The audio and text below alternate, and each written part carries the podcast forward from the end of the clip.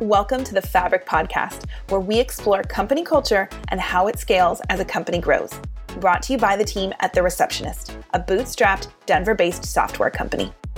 Each episode of Fabric will set out to uncover unique and uncommon answers to the question how do companies of any size create a culture and core values that employees actually live out?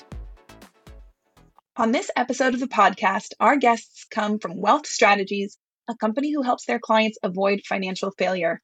We're joined by Ryan Kelly, Vice President, and Travis Hart, CEO.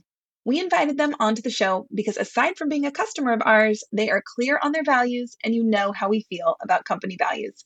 They share about the acronym DEEDS and how those clear values enhance business.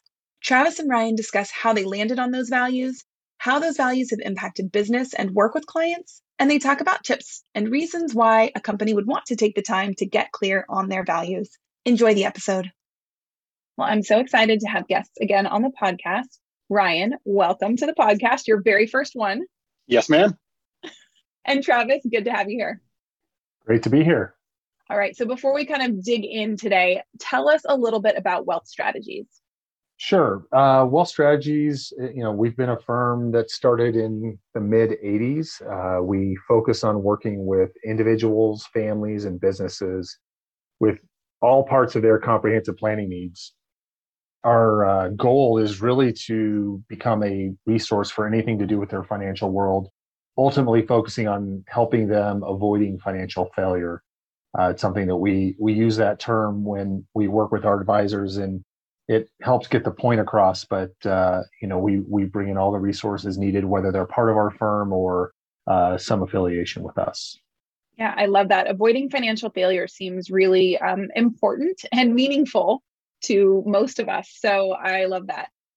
And now we're big on values here at the receptionist and as our listeners know um, and we've worked with you uh, quite a bit over these last few years. And so we've discovered some alignment with our values and yours. So share with us about your values that also make a really great acronym because we don't just love values, we love a great acronym. So tell us about that.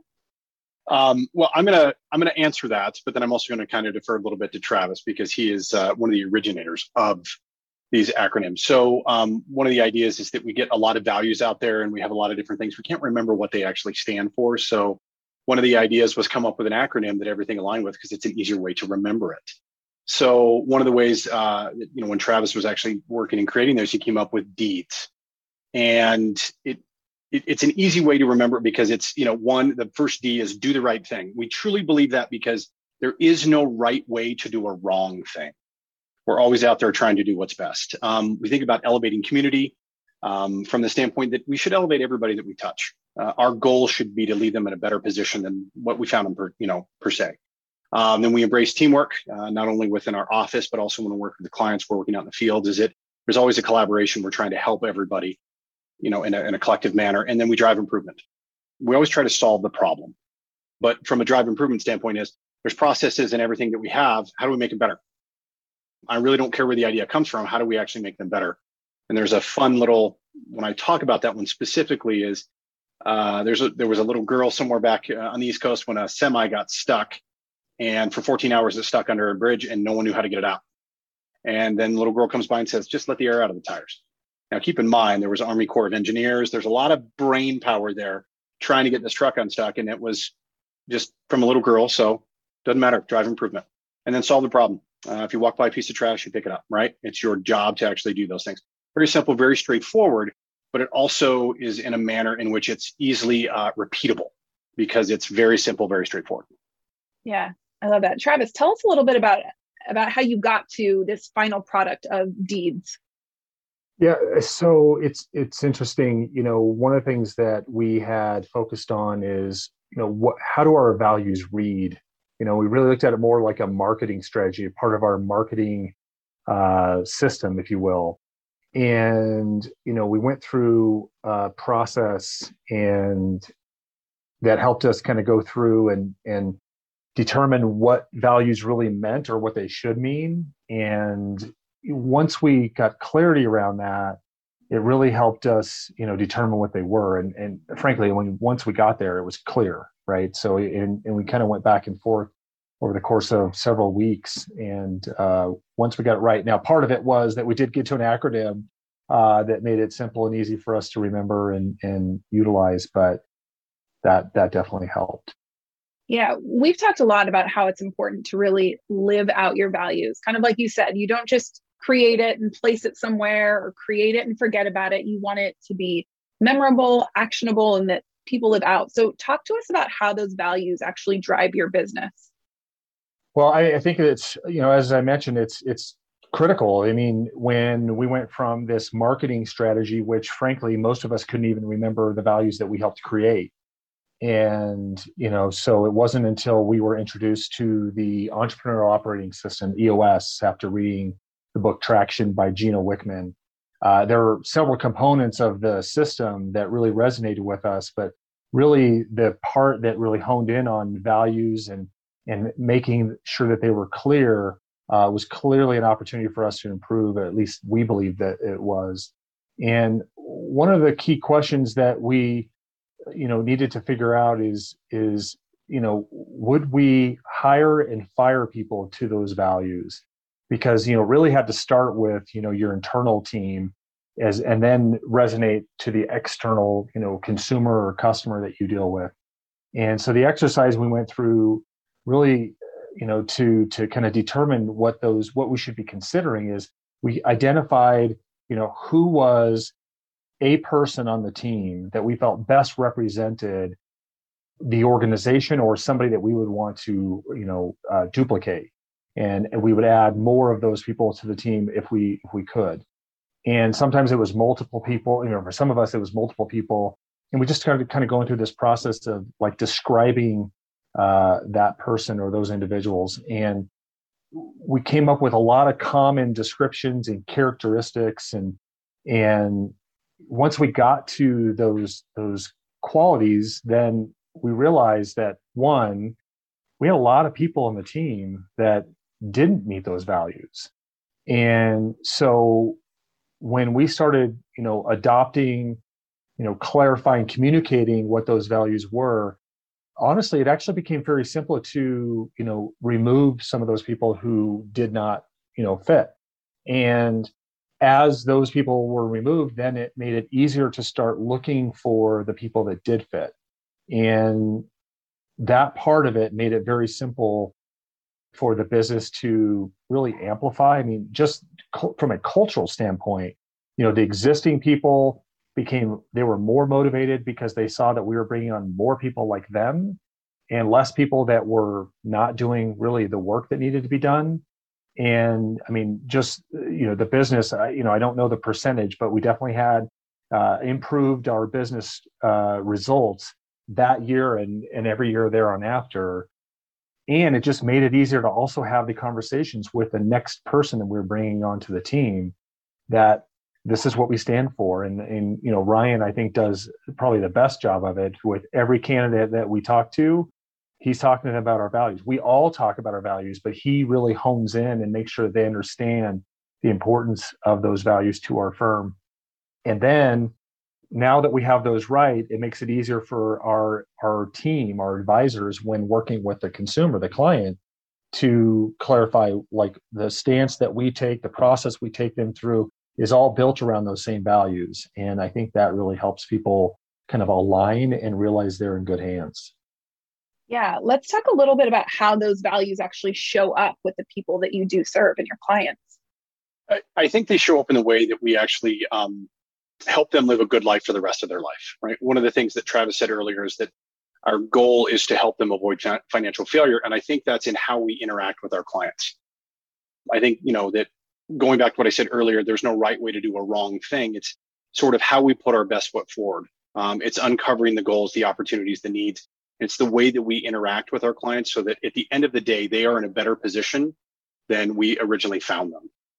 And I think that goes both ways. That goes from on our advisor perspective on how they go out to the consumer and also the consumers that they ultimately then work with. Um, so I think it's both ways there. It's it's making sure that everybody understands they're aligned and they're a party to the delivery of our values absolutely i mean we've learned it's you know it's not just about living out those values for us but it it extends to the customers that we meet, the people we interact with. So we love that, you know, that we're in alignment on that, that it's not just internal, it's external, and they really do sort of feed back into each other. So, what advice can you give for companies who are still looking to create clarity around their values? We've talked about this a lot, but I'm so excited we can hear it from another perspective.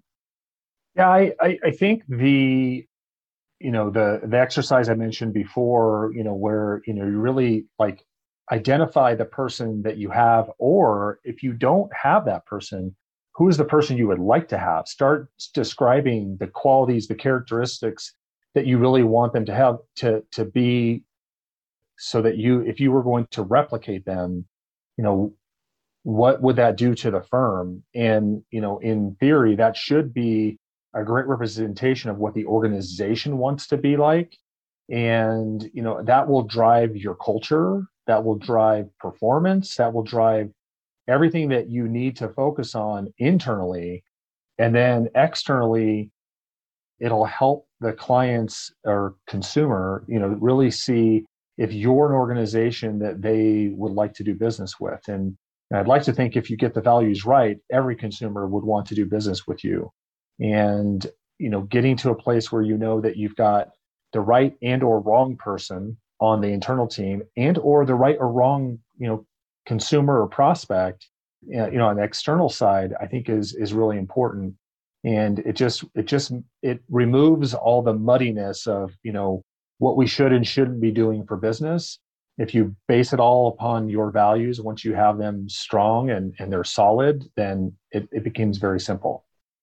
Now as we discovered and as i'm sure you have too this takes time right? Which is resources and energy. And i can see people saying well we're we're fine as is right? We don't need to take the time to do this. And i think we would probably argue it is worth it. But any any thoughts for those people who maybe put up that barrier of we don't need to do that. It's it's it's good enough or you know encouraging them to maybe push through and actually take the time it will require to get clarity on those values?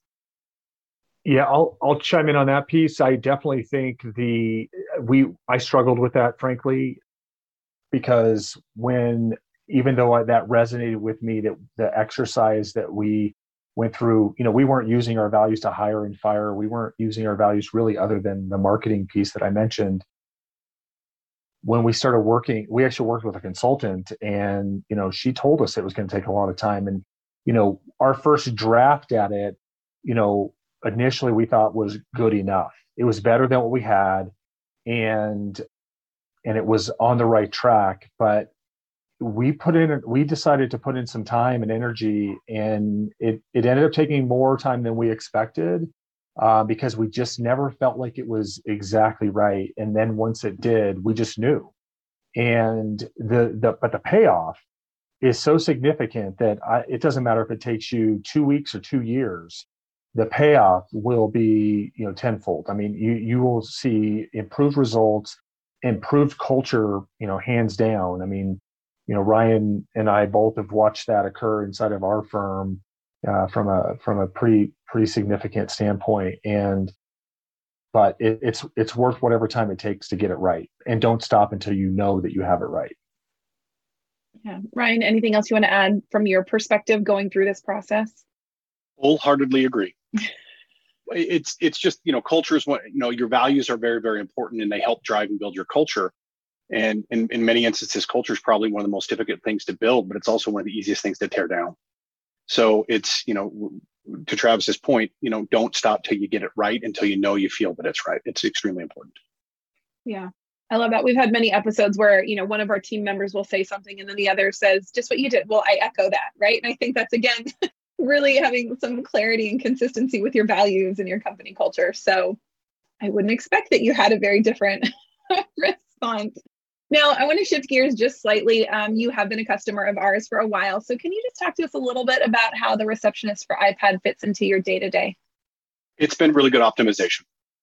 You know, from the standpoint of we moved, uh, geez, it was almost two years ago or 18 months ago. We moved from the third floor to the fourth floor, but it was a dramatic change to we can now optimize. We no longer have anybody sitting at the front desk.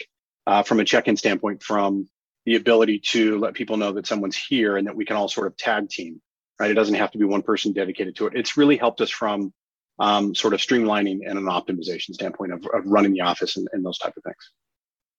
And I think the kind of the the benefit that we didn't, you know, engage with receptionists for was the you know the check-in for our existing staff from a you know all the protocols around covid and and everything that's going on in today's marketplace it really has been helpful. Uh, frankly you know we're very fortunate to have not had too many people impacted by it but we have had some.